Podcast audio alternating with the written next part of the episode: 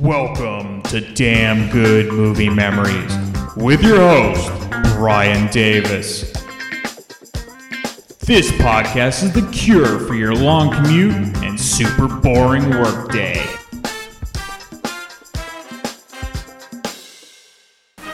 There is no limit to what some men will do for money, especially a man like Morris Buttermaker.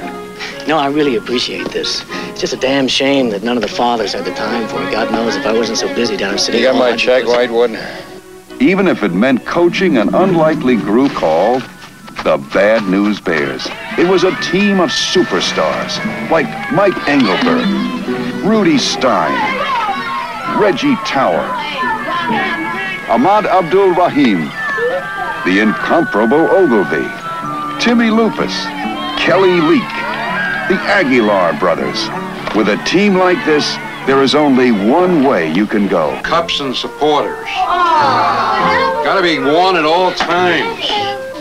Sister, no sé. Comfortable. Well, either you wear wear 'em, give that one. Either you wear 'em or you don't play. Walter Matthau is Morris Buttermaker, a man so desperate to make a buck that he did the unforgivable. He put a girl on the team. Boys, I'd like you to meet your new pitcher, Amanda Wurlitzer. Juice, fix, niggers, and now a girl? Grab a fat punk. Tatum O'Neal is Amanda, but Amanda is no ordinary girl. And with her help, the Bad News Bears went from totally terrible to just plain bad.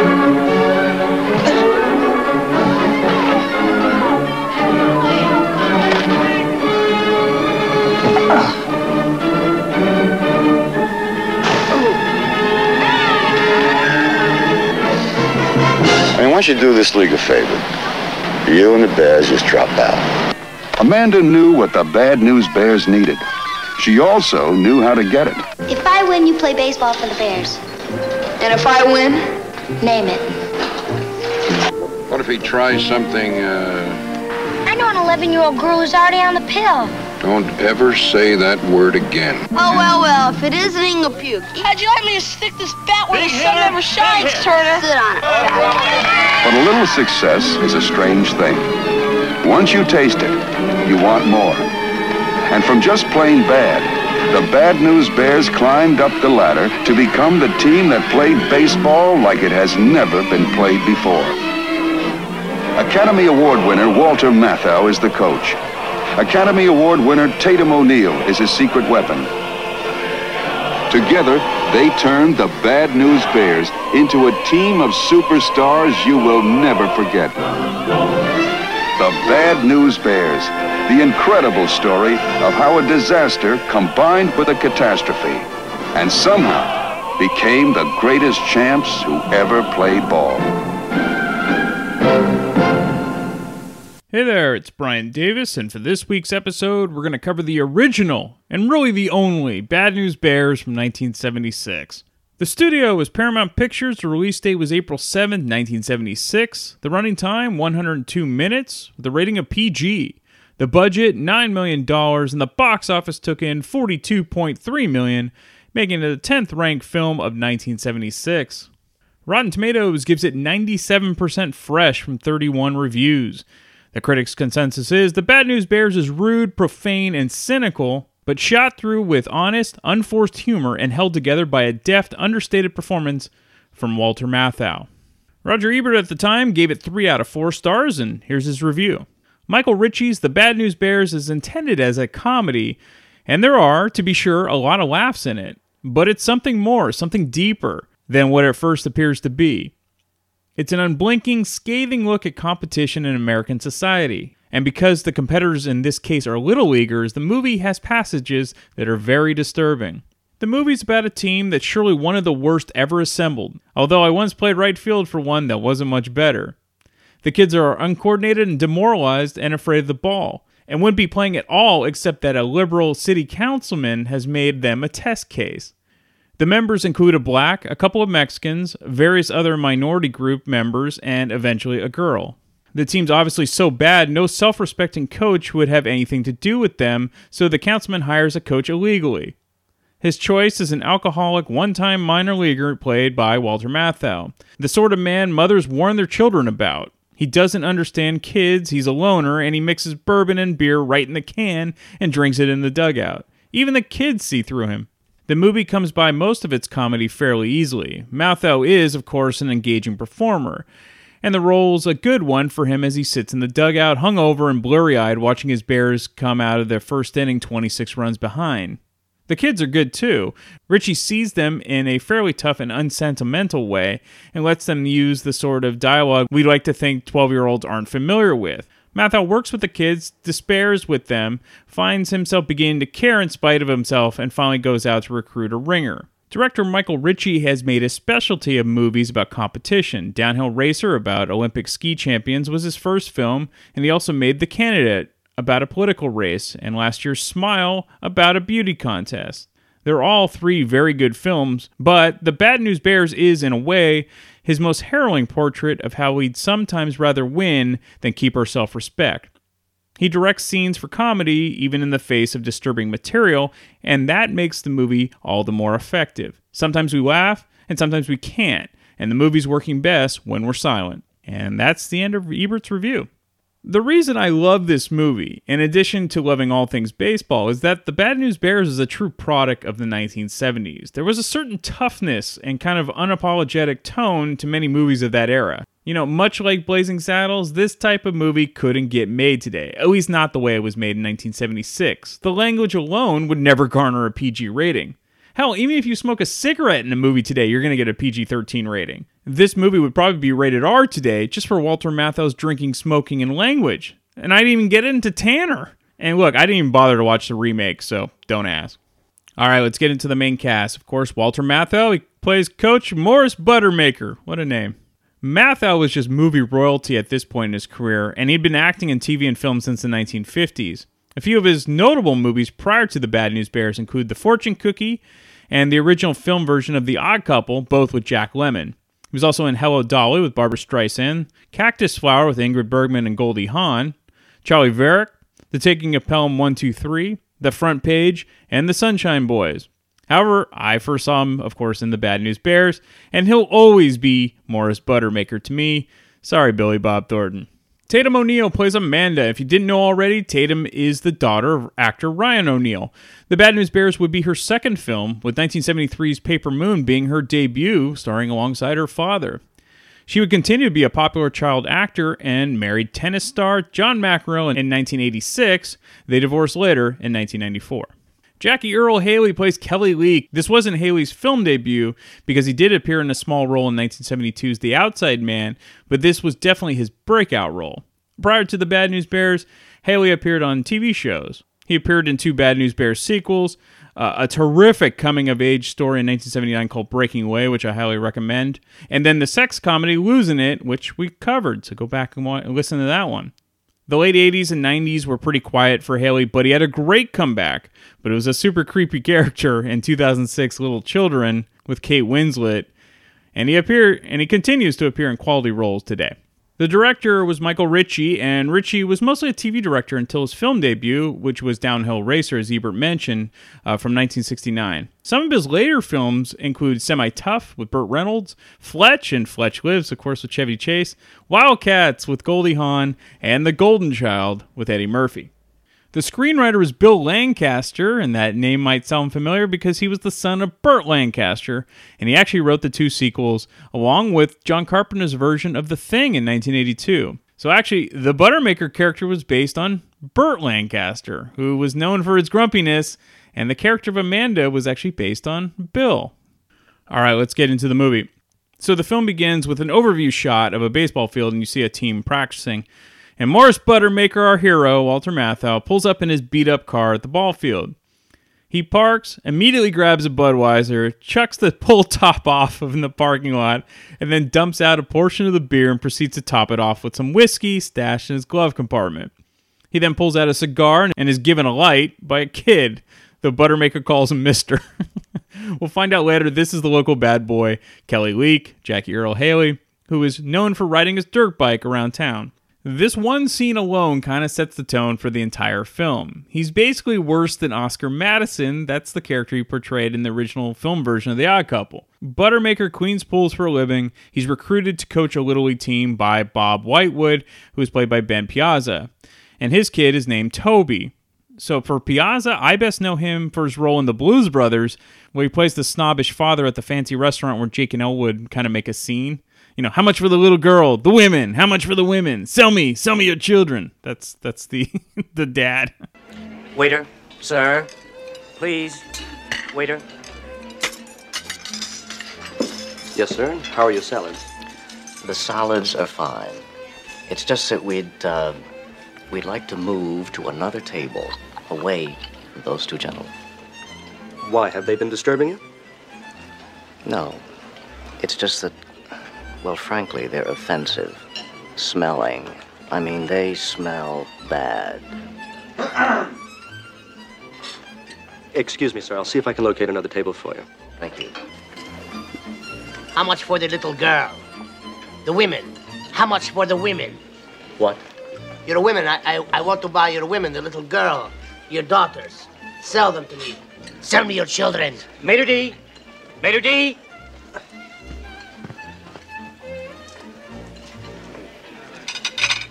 Uh, hey, cut it, cut it. When is it gonna ask me to call the cops? You, how much for your wife? Buttermaker isn't coaching a kid's baseball team out of the goodness of his heart. He's being paid by Whitewood and straight up asked for his check in the first meeting. As it turns out, Buttermaker once played minor league ball, but now he's just a broken down shell. Buttermaker meets with Cleveland, played by Joyce Van Patten. She's the equipment manager for the league. So Van Patten is the sister of Dick Van Patten. You might remember him from Eight is Enough and many other things. So the Bears are comprised of players that none of the other 16 teams in the league wanted. Roy Turner is played by Vic Morrow, the father of uh, Jennifer Jason Leigh. He's the manager of the best team in the league, the Yankees, and he's pissed that Whitewood didn't just join another league instead of pushing uh, to get the Bears in an already competitive, very full league, which is far more advanced talent wise compared to the players on the Bears. Buttermaker doesn't really care, he's doing it for the paycheck. And then Buttermaker is introduced to his team. Rudy Stein. Pitcher. Um, can, can I play pitcher? Sure. Reggie Tower.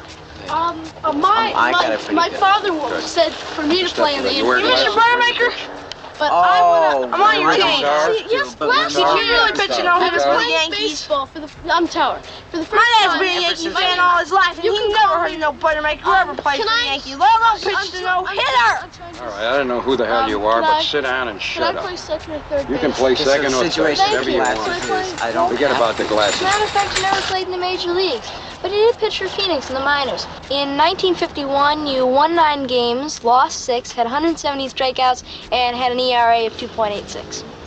Mike Engelberg. My dad thinks I should try out for catcher. Engelberg's invaluable. He can play third and short at the same time. Keep it up, Whitewood, if you want to get kung fu. Oh, shut up, Tubbs. Timmy Luppus. All right, all right, all right, all right, all right. Timmy Luppus. Lupus. Lupus. God, does that booger eating spaz make me want to puke?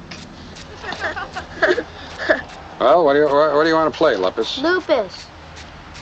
He's shy, coach. Shy my butt. He's an idiot. Shut up, Tanner. He's just kind of quiet. I was about to say that Timmy and I could do a fine job showing right All right, field. all right. That's let's not talk anymore about it. Everybody out on the field and take any position you want.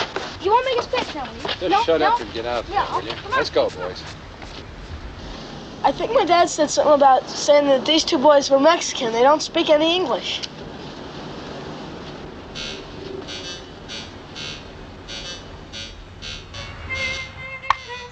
Engelberg. What? There's chocolate all over this ball. Look, Mr. Buttermaker, quit bugging me about my food. People are always bugging me about it. My shrink says that's why I'm so fat. So you're not doing me any good, so let's quit it. Okay, okay, okay. All right, look alive. Let's get one. Are you ready? Let's get one out there. Engelberg, What? That is a bunt. B-U-N-T. The catcher is supposed to pick up the bunt, and throw it to first base? Well, how was I supposed to know? You made such a big deal yelling after them. Diversionary tactic, Engelberg. Now get the ball. Why are you always picking on me? What did I do to you? Engelberg, quit your crummy bellyache and throw the ball to first base!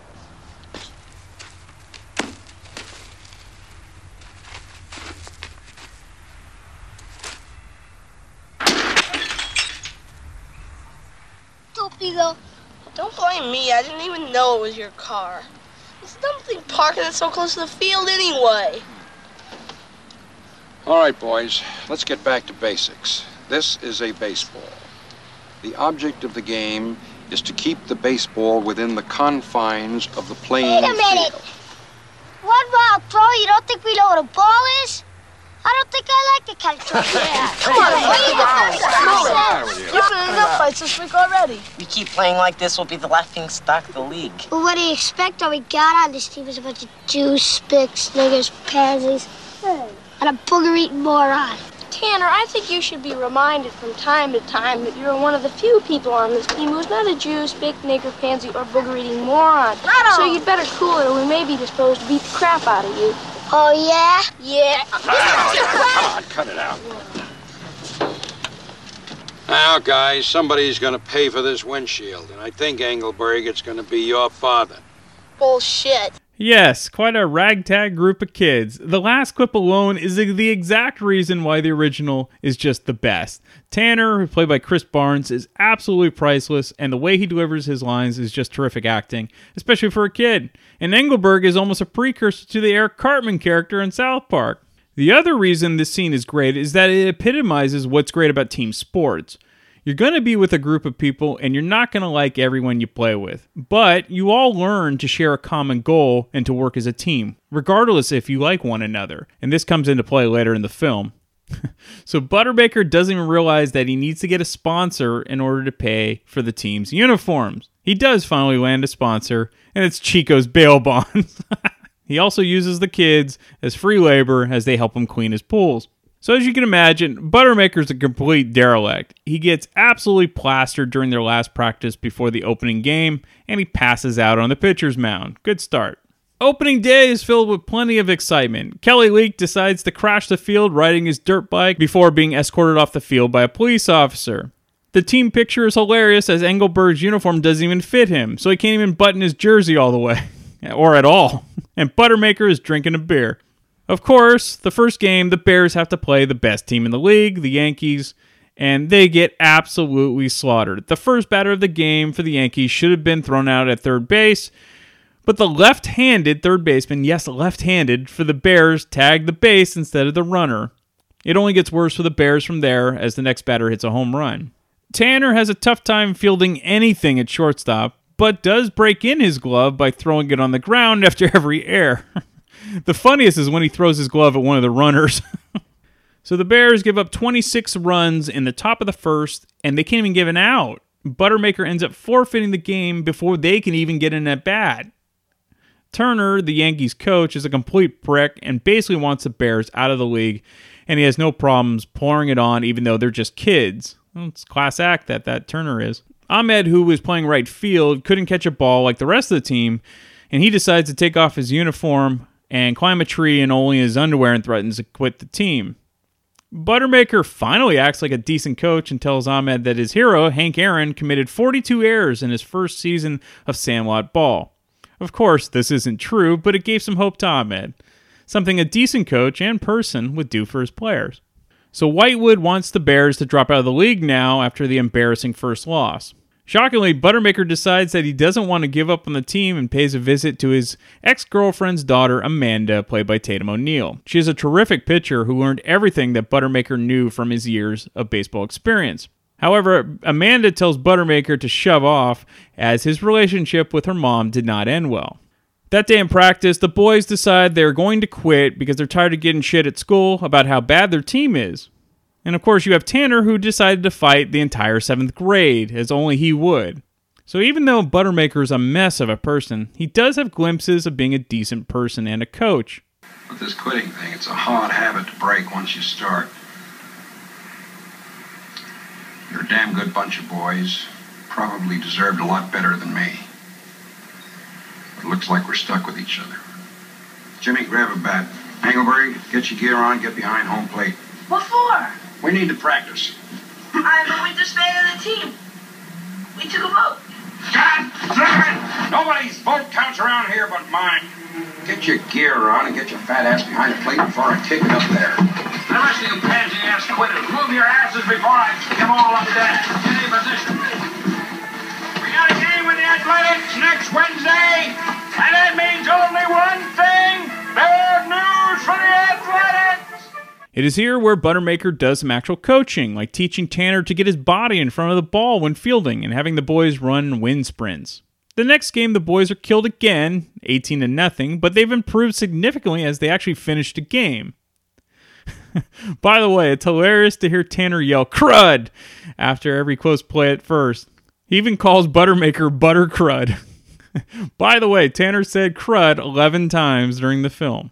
So Ogilvy is like the sabermetrics guru of the team as he keeps almost every stat possible about the team. In this game, the positives were that two of the Bears almost managed to get to first base after a batted ground ball, and they hit 17 foul balls. However, if they truly want to improve, they'll need some talented ball players.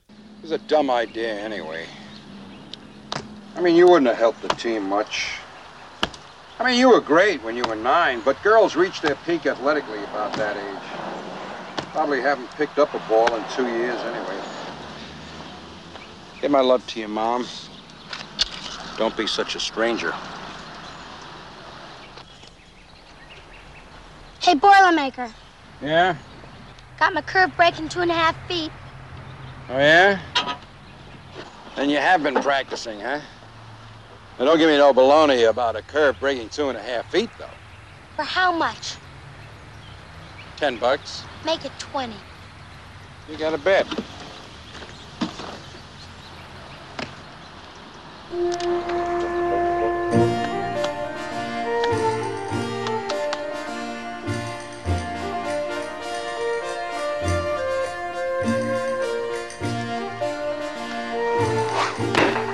So we're gonna see some curves. Okay, the next one's coming right between your eyes.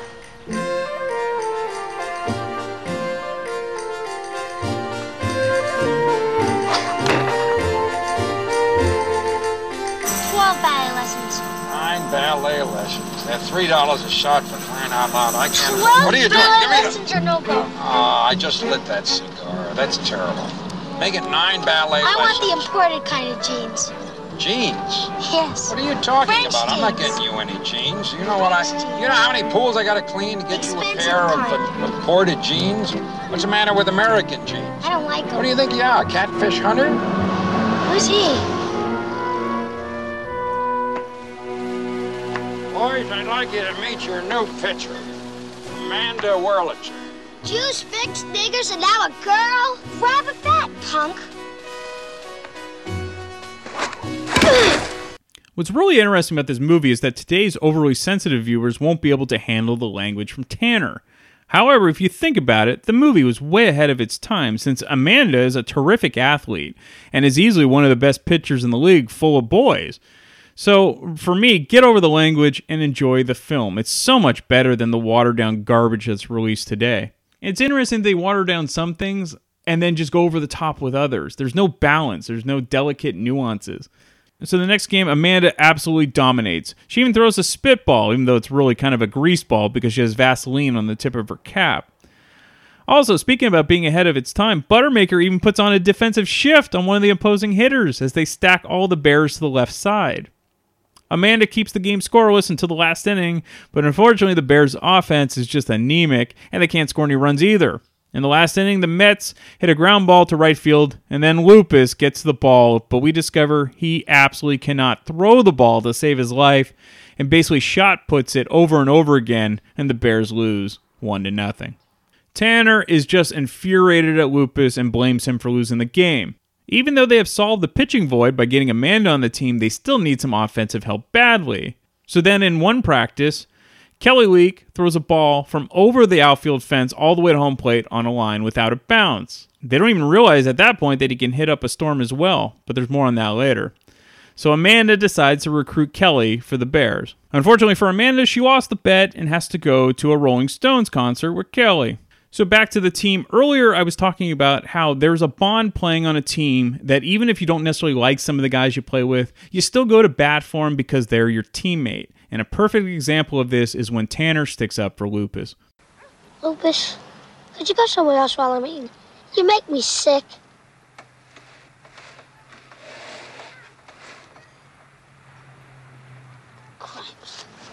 Hey, Lupus, man, how's it going? Give it. What do you need it for? You hardly ever play anyway. sit down. We was only kidding anyways. hey, Did you see how that looks neat? Hey, if we had to do that to all the bears, they might play better. Hey, Joey, you hungry? You want my burrito? I wouldn't eat your burrito if you paid me to. Uh, go on. Take it. It's the best way to eat it. A little. I'm gonna kill you. I'm gonna knock your down so far you're gonna have to take off your hat. Beat the crap out of you. Oh, yeah. Take on all the Yankees after this. Hey, I'm gonna kick your butt. Shit. You owe me 30 cents for that burrito. Put you in the mouth.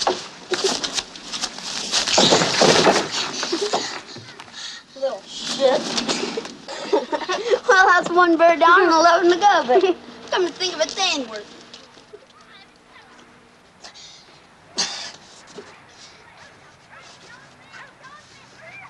Thanks. Nobody ever stuck up for me before.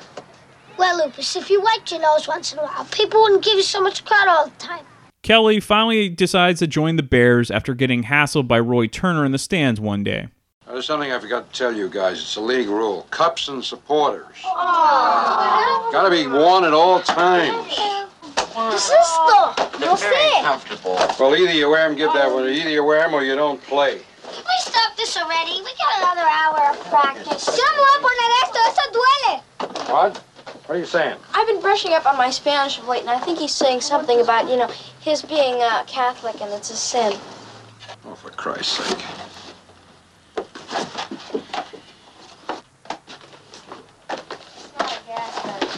I know what it is. This is a free country. Let's be democratic and take a vote. There'll be no vote, Engelberg. What about Amanda? You ain't strapped one of these things on me. Well, if she don't wear one, I don't wear one. Anyway, it's too small. If she doesn't wear one, neither do I. What are you doing here? Some asshole changed my mind. Little harder, huh? Who's this turkey think he is? Mickey Mantle? Rifle one.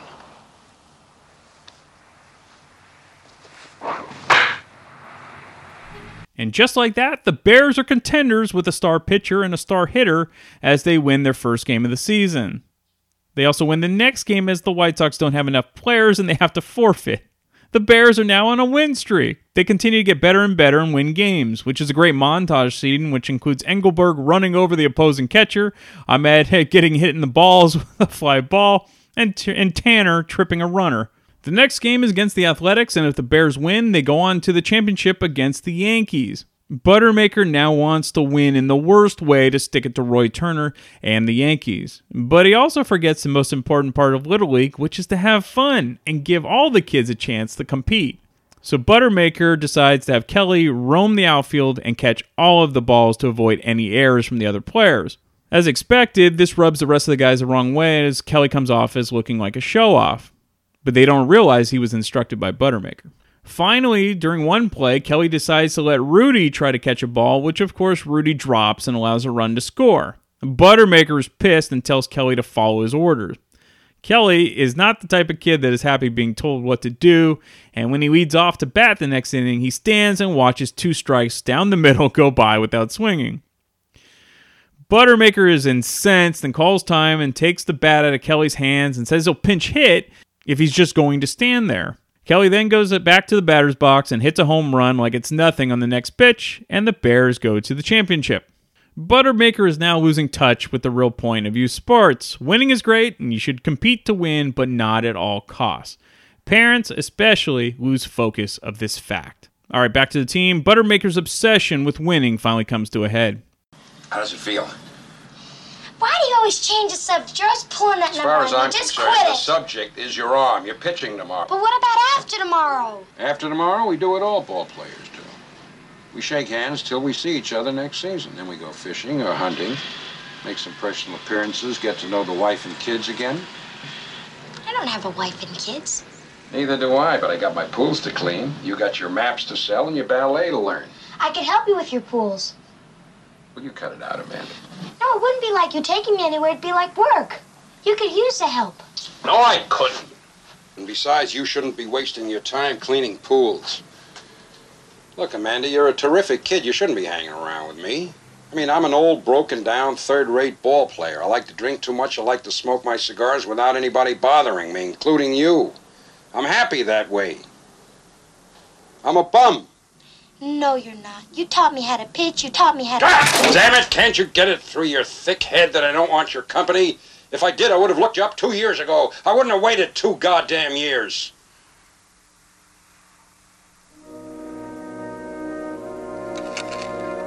Did you ever think of that? That's where you feel fine. No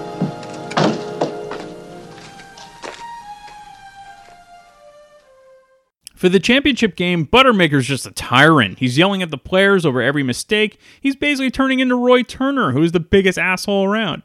To make matters even worse, Amanda is injured covering home plate as a Yankee player spikes her on the elbow after sliding it a bit high.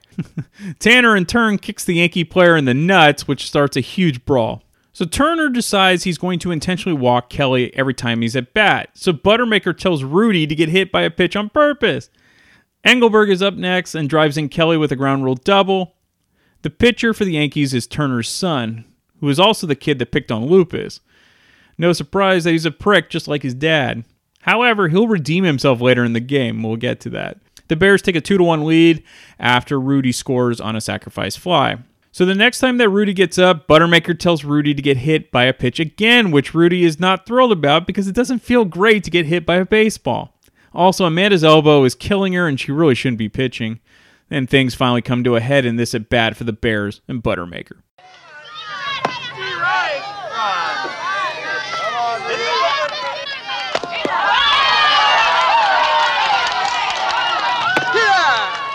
I told you not to swing, you idiot! Get back here! Move it! Hey, Stein, get back in here! And God the end of the damn it, inning, you Yankees stupid! two, Bears two. Everybody sit down. Come on, sit down. Sit down, Engelberg.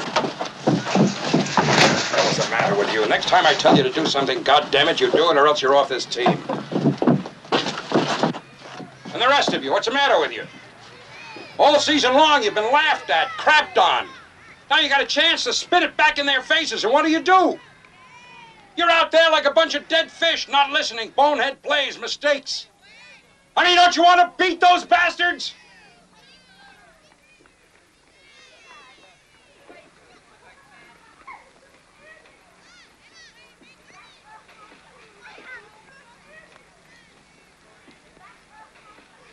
All right. Get out there now and do the best you can. What the parents and coaches sometimes lose sight of is these are just kids playing a game. And Buttermaker finally gets this after his little tirade. And sadly, this sort of thing just happens more than it should in youth sports. It's just a game. The Yankees take a 3 2 lead in the top of the fifth. In the bottom of the inning, Engelberg leads off, and he's just had Joey Turner's number all day long. And after Engelberg hits a home run foul, Roy Turner calls time and goes out to the mound and tells him to pitch low and outside. Joey's got a little red ass in him, and he wants to strike out Engelberg as they've been jawing at each other all game. And then the next pitch, Joey almost hits Engelberg in the head. Roy Turner goes out to the mound and slaps Joey right at the mound, knocking him down. The entire stadium goes silent. Turner's wife will likely be filing for divorce after the game, as she should, but Joey gets his revenge, though. You son of a bitch. Try to beat him, you could have killed that kid. Well, you know why he threw it. I told him throw low and outside.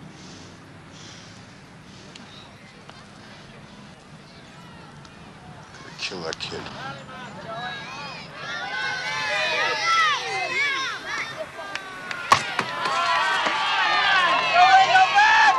Throw it Joey?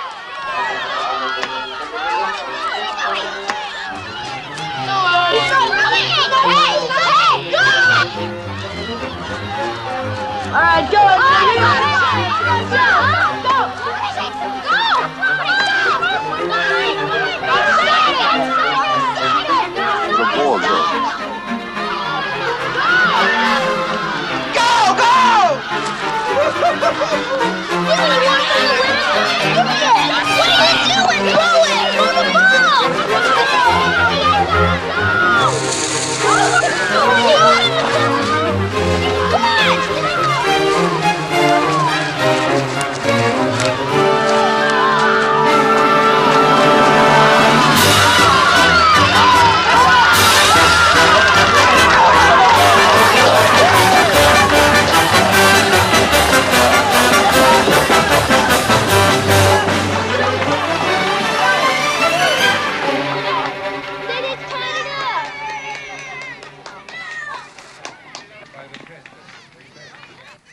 So Engelberg scored on a dribbler back to the pitcher because Joey just kept the ball in his mitt and let him score. After Engelberg scored, he then just drops the ball at the feet of his dad standing by the dugout and walks out of the park with his mom. From this scene, Buttermaker further realizes how wrong he was about his recent managerial style and just decides to let all the kids play and also takes Amanda out of the game as her elbow is really injured. Okay, this is the last inning. Tanner, Toby, Reggie, and Jimmy, you're sitting on the bench. Ogilvy, Lupus, uh, Miguel, and Jose, you take their place. Why don't we play Hell Don't you want an infielder that can speak English? Still have a chance. Damn good chance, so be on your toes. Now get the hell out of here. Are you gonna give him the fuck? Ogilvy will be sitting there putting in his asthma medicine. Not my fault. Jeez. Why not just forfeit? He's tough. What did they do? Give him a six pack before the game? Mr. Buttermaker, I don't know about you, but I want to win, so don't send me in. Listen, Lupus, you didn't come into this life just to sit around on a dugout bench, did you? Or get your ass out there and do the best you can.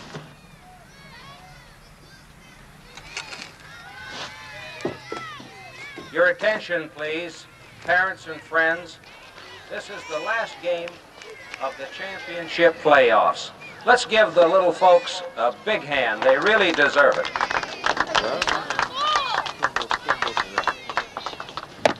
Something's wrong with Amanda. I think I better get in a relief pitch. Four tied, Buttermaker. three, three. Oh, hiya, white one. Buttermaker. Uh, could I talk to you for a minute? Well, we're busy now. We got a championship game here. I'm aware of that. Do you, I gotta talk to you. Yeah? Listen, is it, is it really necessary to send in that lupus kid now? He hasn't played yet. I know that. I know that, Buttermaker. But we've still got a chance. Well, everybody on my team gets a chance to play. Oh, come on. Don't give me that righteous bullshit. These kids have gone through too much for you to throw it away now. We've got a chance to win.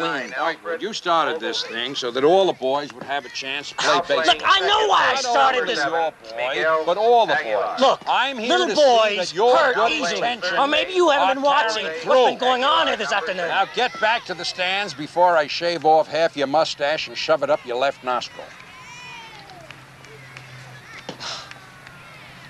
Right, let's go. Let's go. Hold it. Time. Time.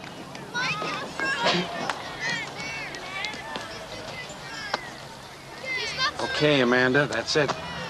Three more outs, Boilermaker, so get lost. Rudy! I'm warning you. Yeah, Bob Whitewood is the exact example my dad used to tell me about when he was dealing with parents when he was coaching. I'll, I'll talk about this story later when I talk to Bill uh, in an interview after this, uh, after I get through my part. Back to the game. Unfortunately, Rudy isn't good in relief pitching, and the Yankees take a seven to three lead. But the highlight of the game is actually Lupus making catch in front of the right field fence, and he saves a home run. And the kids just go crazy congratulating Lupus on his great catch. You know, while there's a lot of dark humor in this film, there are inspirational scenes, and that that Lupus catch is definitely one of them.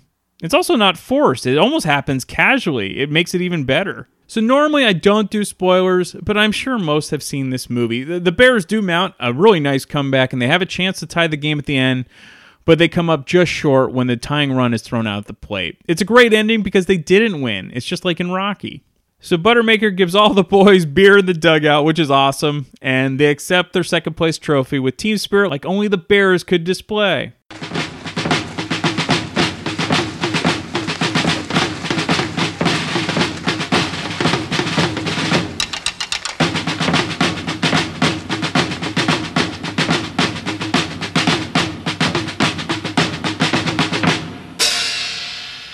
Buttermaker, this is your second place trophy. Congratulations. Thank you, sir. I know we had our differences, but at least we settled it right here in the ball field. Uh, my boys would like to say something to your team. Boys? We just want to say you guys played a good game. And we treated you pretty unfair all season. We want to apologize. We still don't think you're all that good a baseball team. You got guts. All of you. Come on, let's give him a cheer. Come on.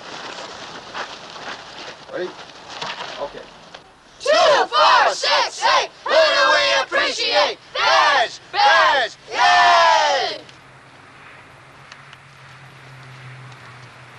Hey, Yankees, you can take your apology out of your trophy and shove it straight up your ass.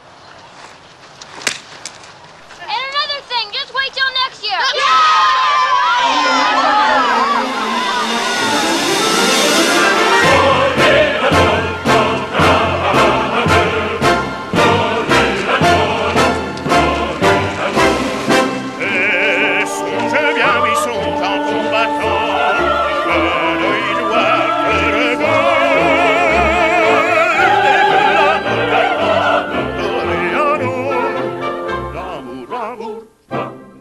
Again, this movie is one of a kind, and thankfully it was made in the 70s, where even kids' movies could have some grittiness to it. You know, some may like the remake, I have no desire to ever see it. You can't top perfection. So, as Tanner would say, you can take the remake and shove it up your ass. All right, some fun facts. I always knew about the two movie sequels, Breaking Training and The Bad News Bears Go to Japan, but I totally missed the TV series from 1979 through 1980. There were actually two seasons and 26 episodes, with the great Jack Warden playing Morris Buttermaker. The other interesting part about the show is Corey Feldman was on the show playing Reggie, who you'd basically never see in the original film. The two Aguiar brothers in the film are portrayed as not being able to speak English, but in reality, not only were they really fluent in English, but they couldn't even speak Spanish. They had to learn Spanish for their lines in the films. Jodie Foster was in line to play Amanda, but she dropped out to play Iris in Taxi Driver.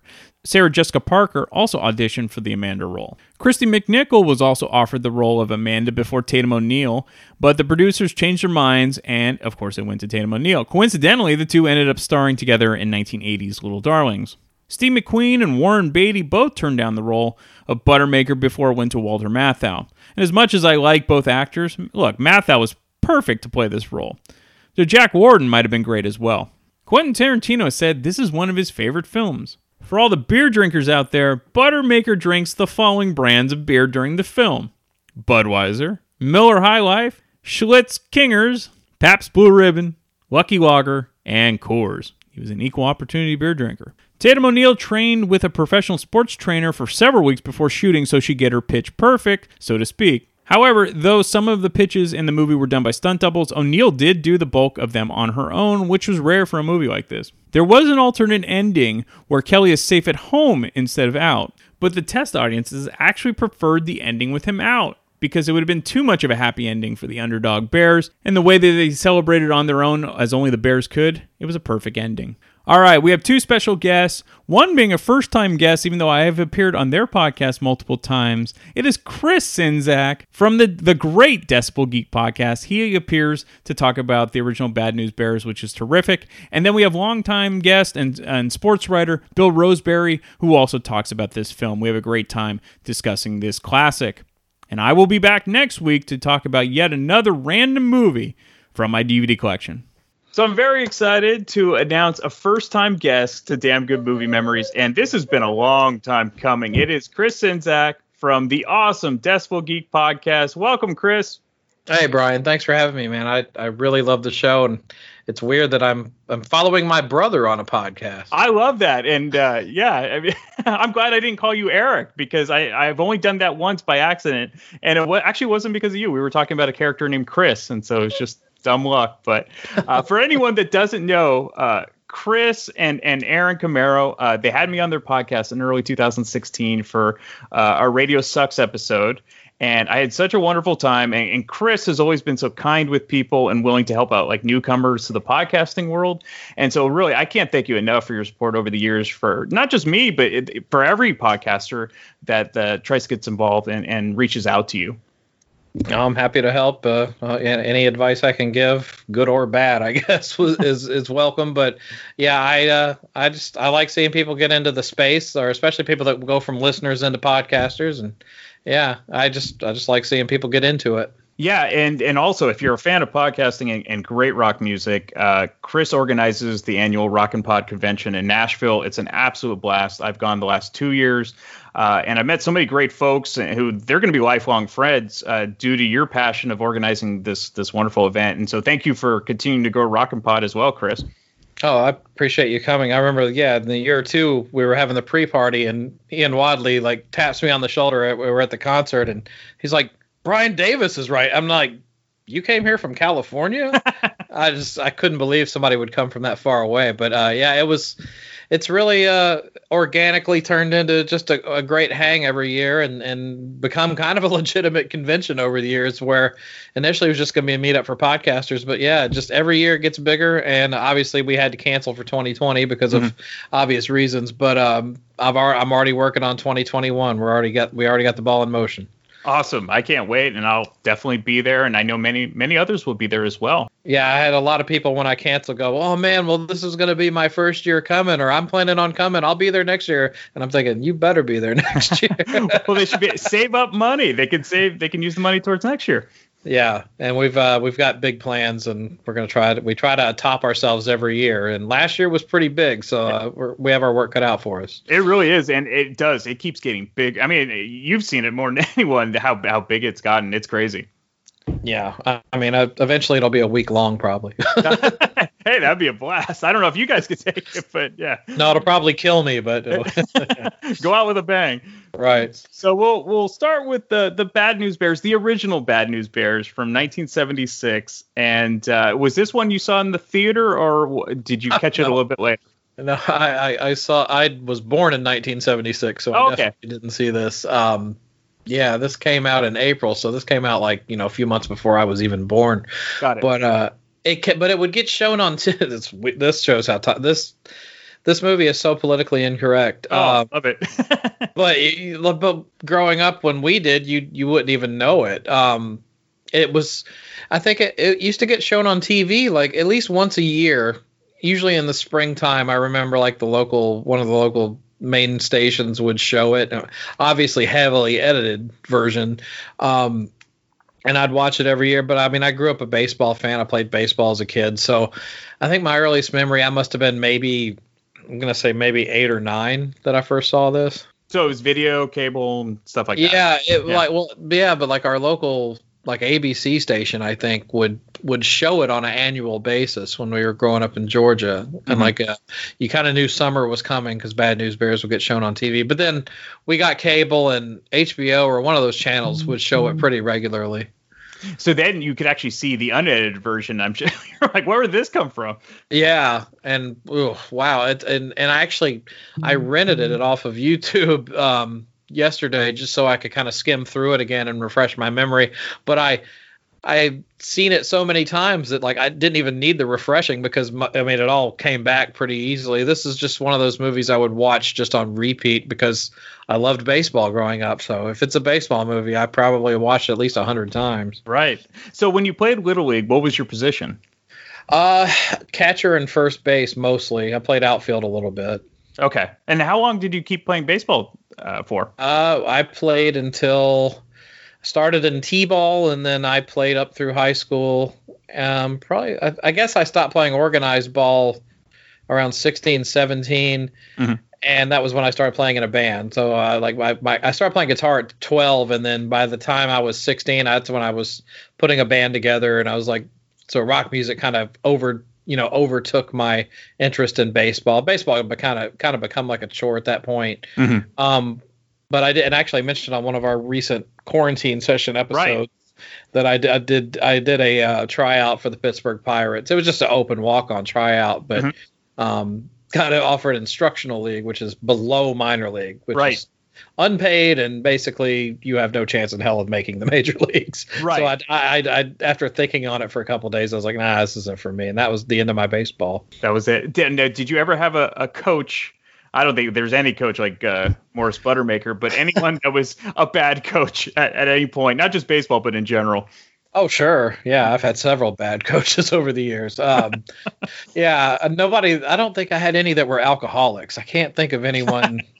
I did have one. I had a coach in t-ball. He would drink beer while we practiced, but he never got like, got sloshed or anything. Right. Um, but I mean, yeah, I've had good and bad coaches just like everybody. But yeah, Buttermaker's a is an interesting character study in this movie. well, it it is interesting because yeah, he's a complete mess. Uh, but and he's got moments where he's just he's a real jerk, but then he he kind of turns it around at some point. Yeah, this you know this is where you know uh, watching it as a forty something year old person now, right? It uh, um it definitely it has a, a much more serious tone to it than I remember as a kid. Because when you're a kid, you just you block out all the all the more serious scenes. You kind of like ah who cares about this. Mhm. Um, but like the scene with uh, Amanda, you know, where she's basically looking to him to be a father figure, and she tries to set up the dinner after the game with the with his ex, who's her mom, right? And and uh, you know, he like throws stuff at her, and she walks off crying, and then they flash back to him in the dugout, and he's crying, Mm-hmm. and I was like, wow, I I don't even remember that. I don't remember that that little scene of him crying, and it's uh it's an interesting character study because you know he's like somebody who had a lot of promise as a younger guy. You know, they talk about him striking out Ted Williams and the minors, and you know now he's just this broken down pool cleaner who got paid to coach these kids, and it's just it's like you know he kind of feels like life's passed him by, but like I, you definitely have a different tone when you watch this as an adult than when you were a kid. Yeah, and and really, I Buttermaker, you kind of he has some redeeming values, especially at the end. But Roy Turner has none. the oh, opposing Oh, to coach. Yeah, Vic Morrow plays such an asshole in this movie. Yeah. Yeah, and I do remember that. Well, you know, and I'm not gonna I'm not gonna talk bad about my dad, but my dad had a temper similar to Vic Morrow's in the movie. Oh, really? Um, yeah, with really kind of, but not to Morris. I mean, not not as abusive. I'll say that. Okay. Good. Um, but but would get as angry about things, and and also, um, but like, but you know, and it also brings out, you know, you see how parents live vicariously through their children in this Right. movie. So you got people that are, you know, these are just kids trying to have fun, and you got parents taking it seriously, like they're playing in Yankee Stadium. It's like, it's annoying. And the scene, well, yeah, the scene where Roy, you know, strikes his kid down on the mound and everything, and the kid walks off. That's that's a pretty powerful scene. You know, um, it's that, that, I think that's the thing that watching this in hindsight really got to me was, you know, how much more serious stuff there is in this movie. I mean, yeah, it's got plenty of funny stuff in it, but there's a lot of stuff with like a lot of the main plot points are pretty damn serious. Yeah. Yeah, and I think that's a, a great point about the 1970s. I, I don't. I think if this if this was made in the 80s, it would be a little bit more lighthearted, maybe a little bit more uh, raunchier, like kind of like party fun, as opposed to yeah, the seriousness of it, the grittiness of the 70s. Yeah, and it's like I guess, and only in the set. This you know now there's a term for it. It's called dramedy. Yeah. Um, but this was kind of one of the original versions of that because back then, in those days, it was it was definitely a comedy or definitely a drama, and this one kind of straddles both sides of that equation. Absolutely. So regarding the parents, because I had I experienced this growing up in Little League. Uh, did you have any of the parents that were just terrible as fans, or just you know were always pushing uh, to either get their kid playing, or or, or they were just abusive to to the other um, you know the other players?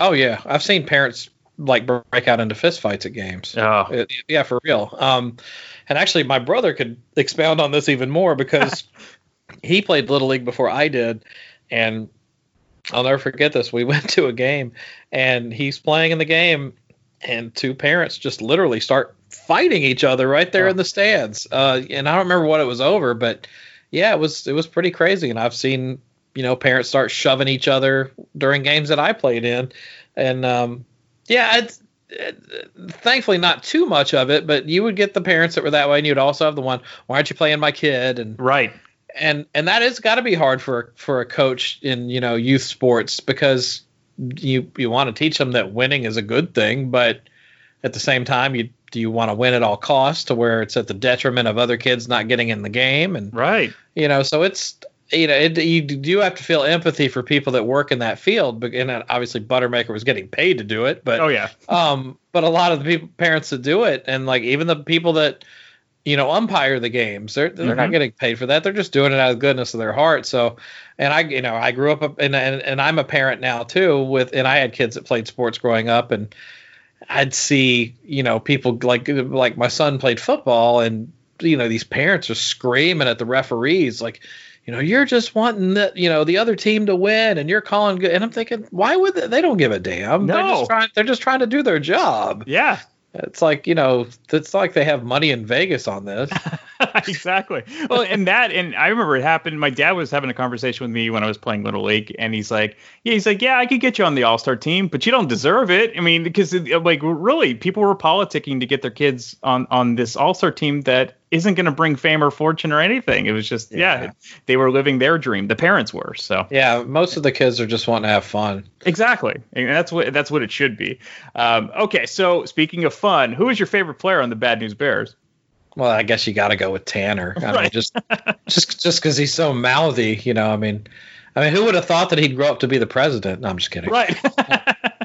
but uh, but uh, no, I mean he's it's just such a foul mouthed kid, but at the same time, there's these scenes where you know he he's got a good heart. You know, like the part where he bails out Lupus from Yeah. you know getting bullied and thrown in a trash can. You know, it's it. You know, he's and I love the scene where. Uh, after they lose, they lost the first game like twenty to nothing or whatever, and uh, they get you know he tries to get them up for practice, and they're in the dugout, and Tanner's all beat up in the face, and they're like, "What happened to you, Tanner?" And uh, Engelberg goes, uh, "He took on this. It's something like uh, he got in a fight." He goes, "With who?" The seventh grade. Right. and, and you love guy. You need scrappers like that on your team. That uh, you know they won't back down from anything. And he he wasn't a good ball player, but that's a guy you want in your corner. Yeah, and I've I tried to look up because that kid was such a good actor. You know, Yeah. he really played that role to the hill, and he's like completely disappeared. Like he Yeah. he he left the business, and you can't find him. What's interesting is besides Tatum O'Neal, I mean Jackie Earle Haley had kind of a, a resurgence in his career. Oh, yeah. Uh, but really, they're the only two of the kids that uh, did anything past this. Yeah, most of them just went on to have regular jobs. Yeah, exactly. And it's also interesting in uh, in general in baseball, one one guy doesn't usually make a huge difference uh, professionally, but in little league, one or two people could really make a huge difference, and and that is Amanda and Kelly Leak. How, Yeah. how did you feel about those characters? Oh, I mean, they're yeah, they're two great points of the of the story. I I think I I like the Kelly Leak character. I think uh, if I had any criticism for it, I thought they kind of wasted a lot of lot of time on the getting him to play on the team part. Mhm. You know, I might have injected a little more comedy through the movie at that point, but that's that's just in hindsight. But I, I interesting character, you know, troubled kid.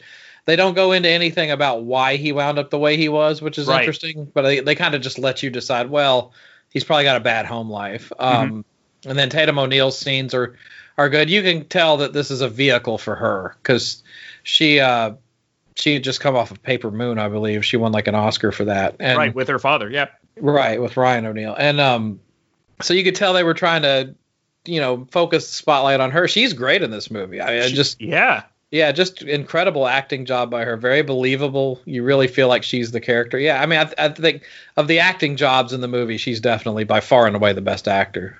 Yeah, and and and that's where this movie is actually ahead of its time. I mean, you think about it, the the best pitcher in the league is female, and Yeah. uh, and so you have that, and you also had um, Ogilvy, which is basically the uh, precursor to sabermetrics because he's keeping stats on everyone by hand, and they're doing shifts and everything. I mean, this is 1976; they they weren't doing things that often for uh, Yeah, if that way. Yeah, if it were real, Ogilvy would have gone on to work for Billy Beane. That's exactly. He would have been in Moneyball. He would have been the Jonah Hill character. right. So, did you ever see any of the sequels? I've seen the sequels multiple times. this I love this this series. Oh well, I love the series through the seventies. Don't. Yeah. Well, we're not going to even acknowledge the other version, but um, the uh, but oh yeah, no, I I have a love for all three. Now, obviously, the one in Japan is not well made, and and Tony Curtis is quite annoying in the movie, but um, but it's still a Bad News Bear movie, so I still like it. And I do like the second one uh, because it is fun to see the Houston Astrodome and they get to play. That one, that one is the most fun of all three, in my opinion. Oh, I 'Cause agree. it's yeah. This the first one has all these serious points, which makes it a great movie overall. It's very balanced, but but the second movie, if you're a kid and you love baseball, that's the one you want to watch. Exactly. Yeah, absolutely. Uh, so uh, after rewatching it, was there anything that didn't hold up for you, or was there? Did you appreciate it even more now? I appreciated it even more. I um, it's just it's very well done, especially when you and I noticed the pace is so much slower in movies from this era. Yeah. Um, because every everybody has a short attention span now. So if you re-released it in the theaters today, I don't know that it would. Well, obviously, it would cause an uproar with the Yeah. language, but um, but just from a pacing standpoint, I don't know if it would hold people's attention because there's there's certain scenes where they they'll in which I love this about movies from the past because there's like the scene with uh the scene where uh Toby is talking to trying to talk to Walter Matthau in the dugout about uh I think about getting Amanda out of the game or something her arms Mhm. messed up and you know Walter Matthau kind of goes off for a second and Toby just keeps looking at him and they kind of pan back and forth from Buttermaker to Toby and Toby's just sort of staring at him like really and but they hold it for a long time and I'm like that you you would never see that today. Yeah, yeah. I, I that's what I loved about the '70s and earlier. Just there was more character study type films. Uh, Yeah. You know, eh, the, where they will let a character develop, and I just today it's if there's not a, a superhero or a ton of explosions, people are, are tuning out, which is which is a shame. Yeah, and it's I mean it, it's just a, it's a very well made movie, and like it's one of those where it- it- I guess the most of mostly what it gets remembered for is how anti PC it is, right? But but at the same time, it's uh, that that overshadows so much other good stuff about the film, and I, and I I don't agree with a lot of the language in it now, and it you know you have to cringe when you see certain scenes in today's day and age, but sure. but at the same time, like even the you know Tanner's the one who spouts off a lot of the epithets, but he they also paint him out to be a sympathetic character, and, and it's one of those things where it kind of you can't paint everybody with such a broad brush, you know. Right. I mean, yeah, I mean, obviously the kid learned that language from somewhere else, so. Mhm. Um, I just wish people would kind of dive a little deeper into how good, how well made it is, how good the story is, and how relatable it is, rather than, oh my God, the kid said the N word. You know? Right.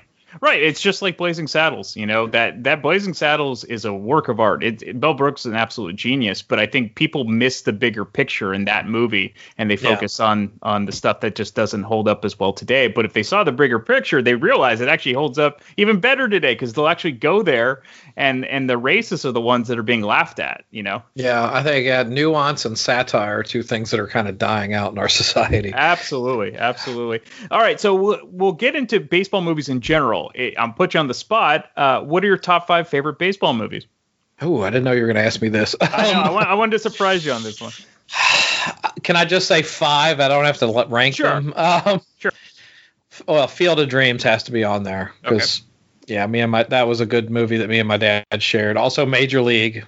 Uh, my dad and I went to that. So a lot of these are tied to my dad because my dad was who taught me baseball and we collected baseball cards and yeah, um, he's not around anymore. Uh, so Field of Dreams, Major League. Let me think here. Uh, well, Bad News Bears. I'm going to put in the top five. Yeah. Um, it's going to sound weird. I'm going to put Moneyball in here. I agree. I think. I mean, did you ever read the book? No, and I need to, but Yeah. I've I this is one. It's a movie that I put off watching for years because I just didn't think it would be that interesting for some reason. And when I finally watched it, I was like, "Oh my god, this is really really good!" And and the fact that it's based on true events is even Yeah. better. And then oh, and I well yeah, I, I, I have to close out my top five with Eight Men Out. Oh, it's brilliant. Yeah, that's um that's an incredibly well made movie, and it really captures the era. Now, there's also more baseball movies that are great. There's there, well, there's one that's not really great, but I remember liking it as a kid, but it bombed and is actually probably it hasn't aged well. Do you remember an Edward James Olmos movie called? Um, I think it was called Talent for the Game. Mm, It sounds familiar, but I don't think I've seen it. It, it it's not aged because I watched clips of it. I found cli clips of it on YouTube a few years ago. and I was like, oh, this is not good now. But um, he plays a scout for the California Angels and he finds like Mm. a phenom, phenom pitcher. But uh, it was fun to watch back then. But yeah, it's probably not worth your time now. Well, it's fun. Did you ever see that Albert Brooks movie with Brendan Fraser called The Scout?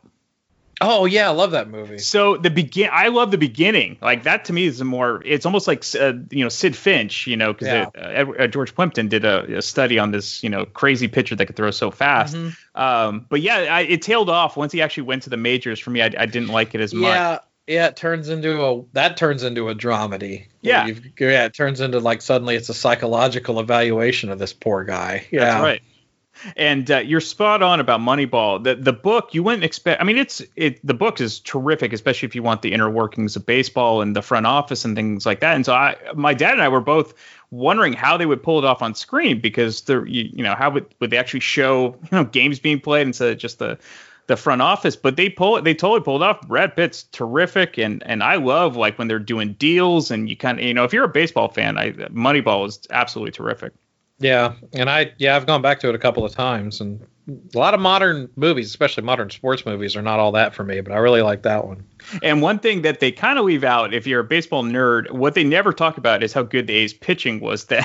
so they don't even get into Barry Zito and Tim Hudson and Mark Mulder, which was the key to any baseball team is you need good pitching. And so they kind of gloss over that. But it's still, uh, you know, like the scene where Billy Beane's trying to get Scott Hatteberg to convert from catcher to first base, and and he's saying, "Oh, it's easy to play first base," and Ron Washington's like, "It's very difficult to play first base." So, uh, just a little nuance of that it was really, really well done. Yeah, I'm definitely gonna. I need to read the book for sure. Oh, I think you'll if you if you like the movie, you'll you'll love the book, and if you remember that era, you'll you'll appreciate it. Oh yeah.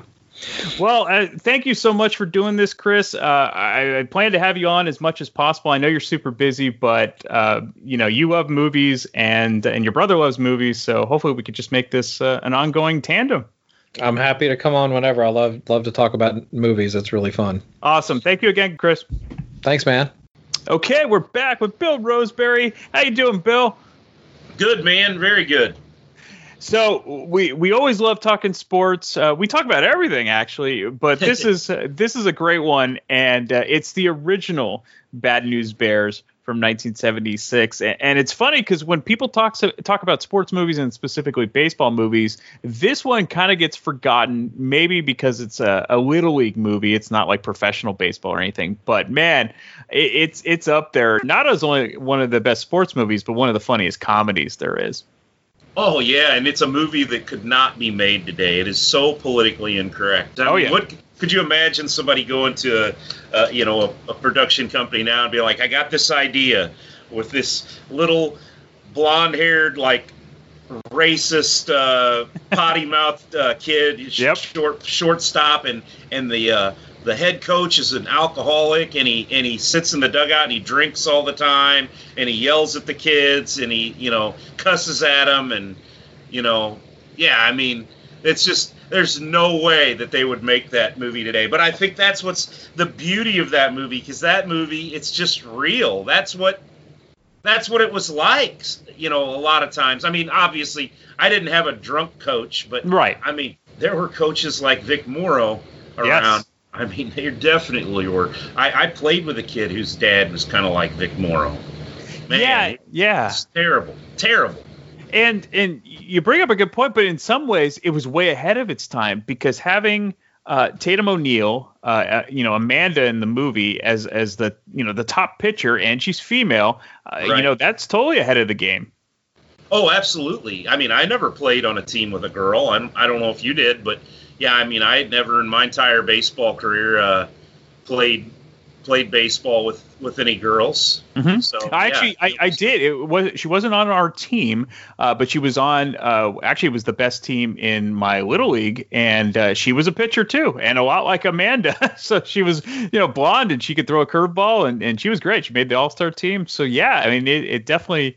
Um, and maybe she was inspired by Bad News Bears. I don't know. I never asked her at the time. And you know, I mean, just question for you. I mean, you this was a California little league and kind of where around where you grew up. I mean, how how much was that like what this league was? I mean, were your leagues growing up were they similar to that the way it was constructed? A little bit. There were two, there were a lot of teams, and I think there were like 16 teams in this league. So we didn't have that many. And this is in Southern California. I was in Northern California. Right. Uh, but but yeah, I mean that's we definitely had. It was competitive. It was definitely competitive. Um, and there were a couple coaches like uh, Roy Turner that took it way too seriously. And uh, yeah, I always felt, you know, I, I always had this conversation with my dad. And so before uh, my dad uh, got married and had children, he he was head of the Parks and Rec department in Belmont, where I grew up, and uh, he would coach youth sports, and he coached little league, and uh, he he always he always loved the kids, and the most difficult part was the parents, and so he would he would always try to play everyone because especially at that age, you know, some of these kids are never going to play again, and, and you saw it in Bad News Bears, like they, this is their only shot to play, and so he'd have these discussions with the parents saying, look, your kid, if if he's really good, he's going to keep playing, like he's going to keep moving on, but some of these kids, this is all they got, so let them have their shot, and let them play a little bit, you know, your kid is going to move on, and uh, I think people forget about it in youth sports that uh, you know sometimes. Uh, this is for everyone and you're you're not you're not playing for money you know you're playing to the enjoyment and get some some, some fulfillment out of it Yeah, I mean, I lupus for uh, for Mhm, example. I mean, exactly. when that when he catches that fly ball, um, I remember my first year playing. I had a buddy of mine that I grew up with out in the country who played on our team, and he was terrible. And and, and I think he only played for for one year, maybe two. And I mean, we would play around in the yard and everything, but he was terrible. And and uh, that was the highlight. He he came in, and it was one of those fly balls just like that. And when he caught that thing, his eyes lit up. I mean, Yeah. it was his that was his entire highlight of his baseball career. Is he caught a fly ball in little league, and I mean, Timmy Timmy Lupus was, you know, that was the same way. That look on his face. I remember. That's what I think about when I see it. I remember it was the look on uh, on Brian's face when he caught that fly ball in the outfield. Now his was a shoestring catch Mhm. running in, um, but uh, you know it was it was still. I mean, he looks down at the ball in his glove, and you know it was the third out of the inning, and his eyes lit up, you know, and you know just shocked that he caught it, just like Lupus. Yeah and that's what it's all about because again that that might be the highlight of their sports career and they always have that that feather in their cap and so for me it- you know, we you had different levels and so uh, when i was in quote unquote the minors so this is when i was like in fourth or fifth grade and um yeah, I, I did really well, but there was definitely kids like like Lupus that were on there. uh, You could just see it, and so it never bothered me because when I moved up a level, I wasn't that good, and so there was times when like I was basically like Lupus and uh, could always field well, but wasn't a great hitter. And and my second year, um, the coach, his son started coming up, and he was probably going to take over my position at second base.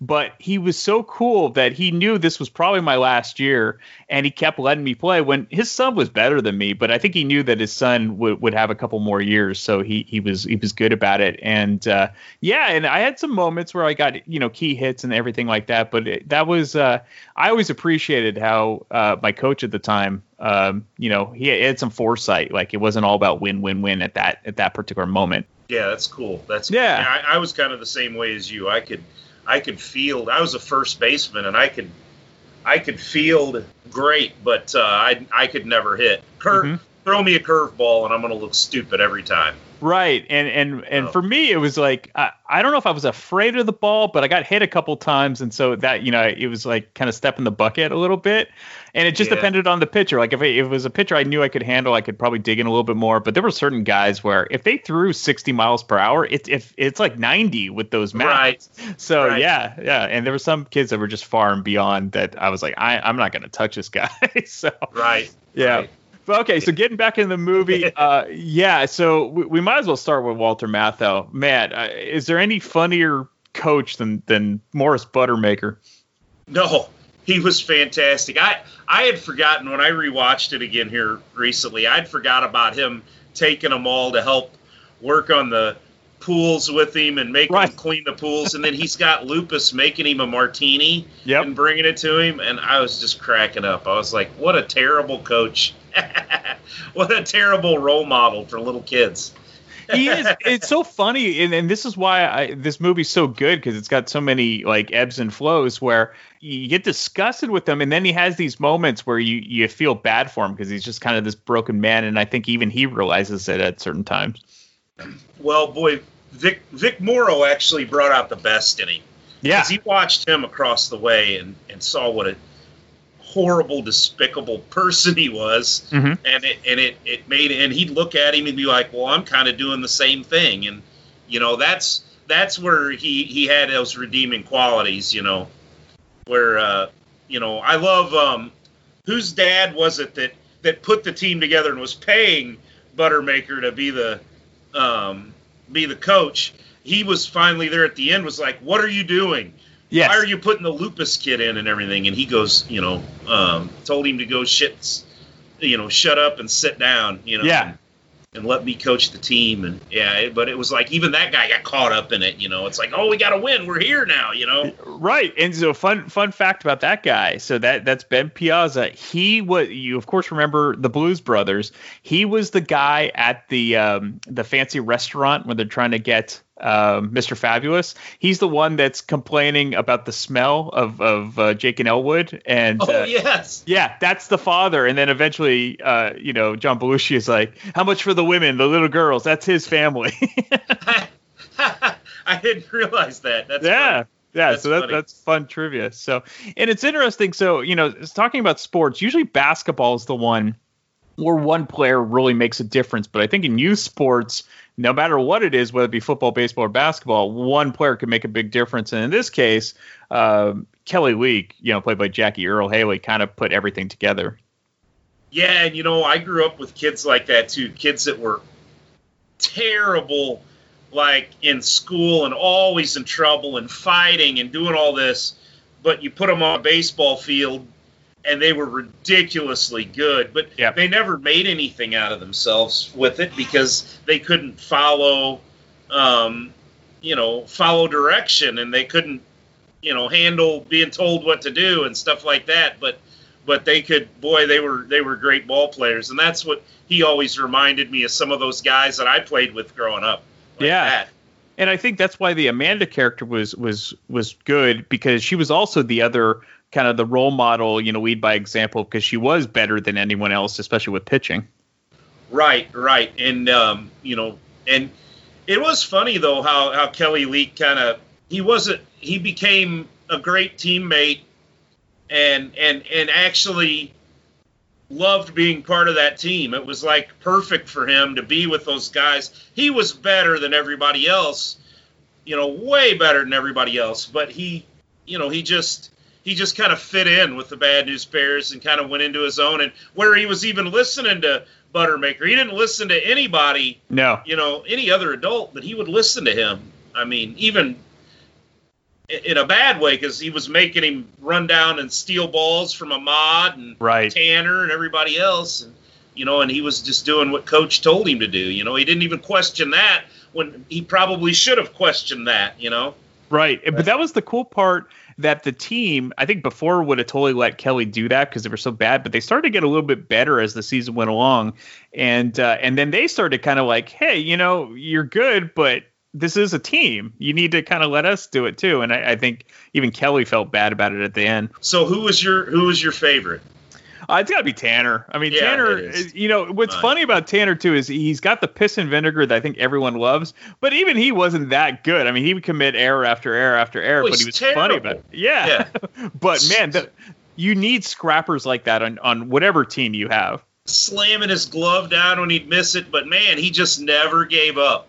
Yeah. It didn't matter. He never got down. He never gave up. And you know, maybe you know, probably this is words of wisdom. These are this is Tanner Boyle life lesson 101 was when he tells Lupus, he goes, Lupus, if if you'd wipe your nose every now and then, maybe people wouldn't give you so much shit. Mhm. You know, basically stand up for yourself a little bit. Don't Yeah. let people push you around and you know, life will be better. Just keep trying and keep pushing forward. I mean, it was kind of like, you know, life lessons from Tanner Boyle and the way he could do it, you know.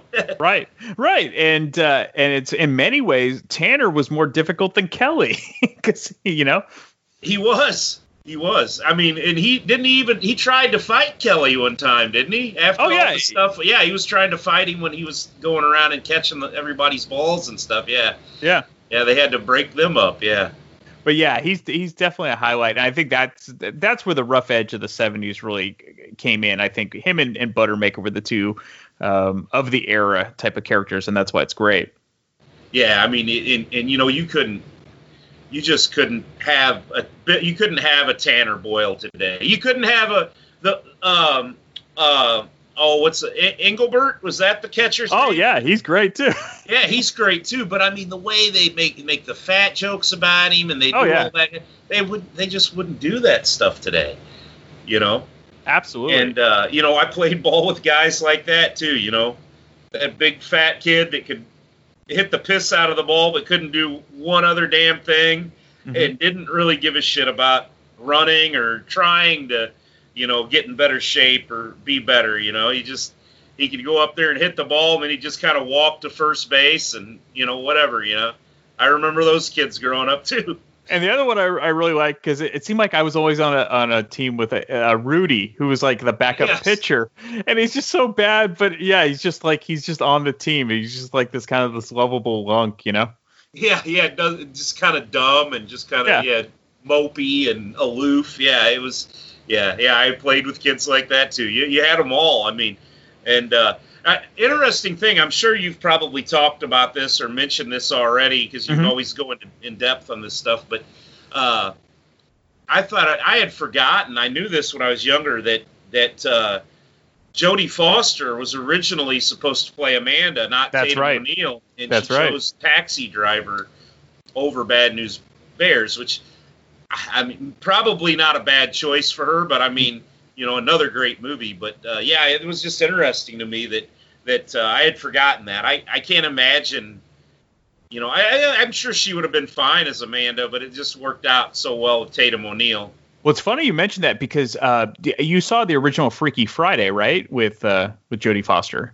Oh my goodness, maybe when I was a kid. I, it's been so long. I because she is kind of an athlete uh, in that movie too, because she's on the um, the field hockey team, and so I yeah I think she could have pulled it off because I think she was she was an athlete. But yeah, you look at Tatum O'Neal and, and you can't imagine anyone else. But Jodie Foster was such a great. Not only I mean everyone knows she's a great actress when she became older, but she was a great child actress too. Yeah, she was, but I mean, she was she was phenomenal in Taxi Driver. Oh, I mean, yeah. it's a great great movie too. I mean, I I've uh, I've got that in my collection. Yeah, Uh, definitely, too. definitely. But uh, yeah, um, but bad Bad News Bears. Now, did you ever watch any? I've never watched any of the sequels. So yeah, I've seen the the other two. Uh, I actually own uh, Breaking Training because that's that one's fun for me. Not that it's a better movie at all, like the original's the best, but they play in the Houston Astrodome, so that, that I really right, like that. Yeah. I have seen I have seen bits and pieces of that one. That's uh um uh William Devane, right? Yes, he Instead takes of- over as the coach. Yeah. He, is he Kelly's dad? Is that what it was? Yeah. Yeah. Yeah. Exactly. Yeah, that's right. That's right. But Uh, so, but pretty much the whole cast is, is in it. I don't think Tatum O'Neal's in it. Uh, but yeah, it's fun because it's definitely not up to the quality, but it's not the worst. And then by the time they got to when they went to Japan, I'd checked out. So that, yeah, that's not. And Yeah, I I never, never bothered to. And I never saw the remake. So with Billy Bob Thornton, I'm just like, yeah, I, I they're not going to make it better, and they're going to tame it down. And uh, Yeah. yeah, didn't I did- me. I did watch it, and uh, my buddy Kevin, that I grew up playing baseball and softball with and everything, he loves it, and he had it, and he had me borrow it, and he just raves about how great it was. And I watched it, and I'm like, this is, this sucks. I mean, they they watered it down, you know. I mean, Tanner's, you know, Tanner's not nearly as, you know. Uh, I- I mean, he's rough around the edges. He's a bad kid, but he's he's censored. He's not saying the Sure. same type of stuff he did in the original one. And I mean, that's what made him great. I mean, yeah. You know, I mean, I don't even know if I can say his speech even on this uh, on this Ew. podcast. I mean, Oh, yeah, Yeah. you'd have to bleep me out. Yeah, That's right, and and uh, but again, that's that's real. I mean, that's that's how and kids do talk like that even still. It's just like you just don't you know, you don't broadcast it like that, Right, And, and, right. and and that's the thing. So um, yeah, I think uh, you know we're getting kind of going down a road here, but yeah, I think you know I think that's why m- certain movies just aren't well received anymore because it, they try to fit an agenda and it, it kind of at the expense of of entertainment. Uh, you know, Blazing Saddles was perfect yes because of what they did, and if they had watered it down, it would just be it just be another movie that nobody cared about. You know? Right, right. You're Yeah. right. So, and boy, I, you know, another, we, we've talked about how great, you know, some of these other actors were, and I know we touched on him, but um, Vic, Vic Morrow's acting performance in that movie was outstanding. Oh, I mean, agree. he, he was, he was outstanding. I mean, every time I watch that movie, I'm like, man, I hate this dude. I mean, Yeah. such, such an asshole, arrogant prick. And what he did to his son, and, you know, you could tell he was just, you know, just an asshole at home behind closed doors, probably abusive, and, you know, and it just, but he pulled it off, man. It was believable. He made you hate him. That's for sure. Absolutely, and that's that's the sign of a great actor. you know, if Mm-hmm. you can you can do that, and uh, and I'm sure you know he tragically died in uh, that that infamous uh, crash in uh, Right. dur- the during the Twilight Zone movie. Yeah, That's what it was. Yeah, the Twilight Zone movie. I was trying to think what it was um, uh, today. Now, what was that? Maybe about four or five years after Bad News Bears. yeah, it was '82. So yeah, 82. Okay, yeah. six years. Yeah, Uh, really really tragic. Uh, there was a helicopter accident. Right, right, right. Yeah. Yeah. But he was he was great. His his acting performance was great in there. Yeah, and and I loved how all the kids uh, just really meshed well together, and none of them really, uh, with the exception of the two main uh, kids, really moved on to anything after that. But I, I think that was kind of the the great part about it. Like they just they looked like re- real kids. They acted like real kids, and they they played like real kids. Yeah, if you go to IMDb and you look them up, um, it doesn't have pictures of any of them outside of that movie, basically. And those movies dressed in baseball uniforms, that's their their glamour shot or whatever. The only one outside, of, of course, Jackie Earle Haley and Tatum O'Neal. Yeah. You know, because they have longer careers. But the only other one that has a picture of himself as an adult is Lupus. You should go check it out. He's like this big, kind of fat guy and he's like got long hair down the middle of his back and he looks like he looks like a metalhead and he's got like this chick like and hugged up against him probably i don't know his wife or girlfriend or whatever but it's just like looking at it it, it it doesn't look anything like the little kid that you watched in the movie, you know. But I, I'm looking at it right now. Are And- you? Yeah, and uh, so he kind of looks like the guy from Puddle of Mudd. yes, there Yeah. you go. Have you seen? The, oh, speaking of Puddle Mudd, we're we're definitely going to. Uh, this is a, a snapshot in time. Have you heard his his uh, cover of Nirvana's "About a Girl"? No, I have not. Okay, after this, go look it up. It, you will. Oh, it is the worst cover ever. He is out of tune. uh, the band sounds great, and and you just I, I don't know how to keep a straight face. It is absolutely brutal. Uh, so definitely check that out. Yes.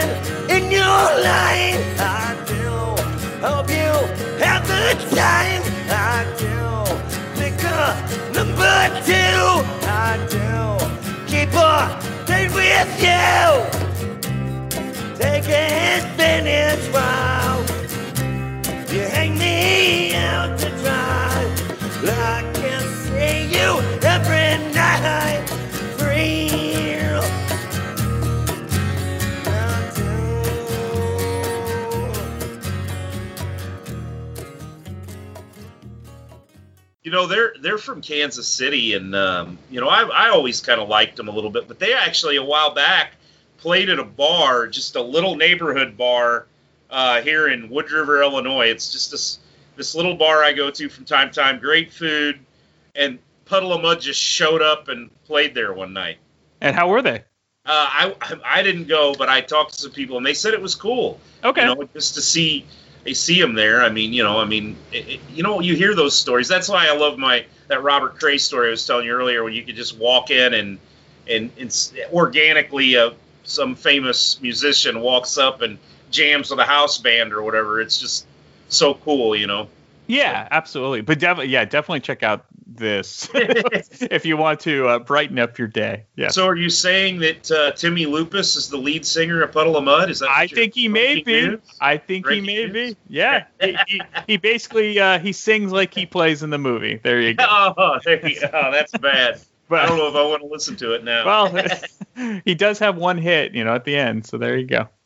Man, remember when he he'd go to he, the time that he goes to pick up the ball and he keeps trying to Oh, throw it. yeah. Oh, it's just brutal. Yeah. It's like It- watching a train wreck or something. It is what I like mean? like the ball had like uh you know Vaseline on it or something like that. Yeah. Speaking of that, that's that's what uh, Amanda does. She kind of does the Gaylord Perry grease ball. Oh, she does. Yeah, she was she was a little cheater, but Yep. she learned she learned from from Buttermaker. So That's right. That's right. All sorts of great stuff in this. And if, if you're a fan of baseball, and if you ever played Little League, uh, I, you'll really appreciate this movie. But uh, yeah, even if you didn't, you'll still have fun with it. Yep, definitely. Well, as always, Bill, this has been a lot of fun, and uh, thank you again for doing this. No problem, man. Anytime. I love coming on the show with you. It's always well, we love having you. So we'll we'll talk soon. Hey, this is Brian Davis, and you might know me from the Damn Good Movie Memories podcast. And now get ready for the Bad Beat Show on thatmetalstation.com from 11 p.m. to 1 a.m. Eastern every Wednesday night. I'm going to play some kick ass hard rock inspired by the blues, because after all, the foundation of all things rock and metal is, of course, the blues. So join me every Wednesday night for the Bad Beat, because even when you lose, you still win. We are officially on Spotify now. So if you don't use iTunes, if you don't use the Podbean app, you can go to Spotify and get all of our past episodes. You can stream it on there. So if you're a Spotify user, you can go find Damn Good Movie. Me- I can't even say my own podcast. Damn Good Movie Memories. Yes, I know what I'm talking about. I'm the host, right? Okay, so go to Spotify, look for Damn Good Movie Memories. You can stream all of that stuff. And yeah, so if you don't want to use iTunes, you don't want to use Podbean, you can use Spotify as well. All right, before we sign off, we do have t-shirts are available for sale. All you have to do is go to TeePublic, that's T E E P U B L I C dot com, and you can get your very own Damn Good Movie Memories t shirt. You can get all sizes, any gender, you can get whatever you want just at the tip of your fingers. So just go to TeePublic.com, look up Damn Good Movie Memories, and you can get your very own t shirt. If you enjoy this podcast and are an iTunes user, please do the show a favor and head on over to the official iTunes page for Damn Good Movie Memories. Be sure to leave a rating and a review. This will allow the show to appear higher in the algorithm and spread the joy of this podcast to the masses. If you are not an iTunes user, you can still listen and subscribe on Podbean at damngoodmoviememories.podbean.com. Be sure to like us on Facebook under our Damn Good Movie Memories page. You can also listen to a limited number of episodes on YouTube. I hope you enjoyed this week's episode and be sure to tune in next week for an all new episode of Damn Good Movie Memories. I am Dr. Fuck. And I'm the Anatole Alcoholic. And we are part of the Rock and Metal Combat Podcast. We are the Rock and Metal Combat Podcast. That's right. And the way you can check us out is we are on iTunes and also Podbean. And we forgot a review recently. I got this review right here. It says right here, it says, Rock and Metal Combat Podcast is the greatest podcast in the world, and it's my number one podcast, signed by Science. Now, and then Science also says, Science! Science also said, my second favorite podcast is It Doesn't Matter, the rest suck. Rock and Metal Combat Podcast on iTunes and Podbean. Check it out. Science! Are you ready for the hottest new podcast out there? Check out the Vieira Vault, featuring none other than Dr. Fuck Ralph Vieira. You will hear personal stories and personal songs from the vault. There ain't nothing else like it. The one, the only, the original Vieira Vault on Podbean, Stitcher.com, and iTunes. Spreaker. God damn it.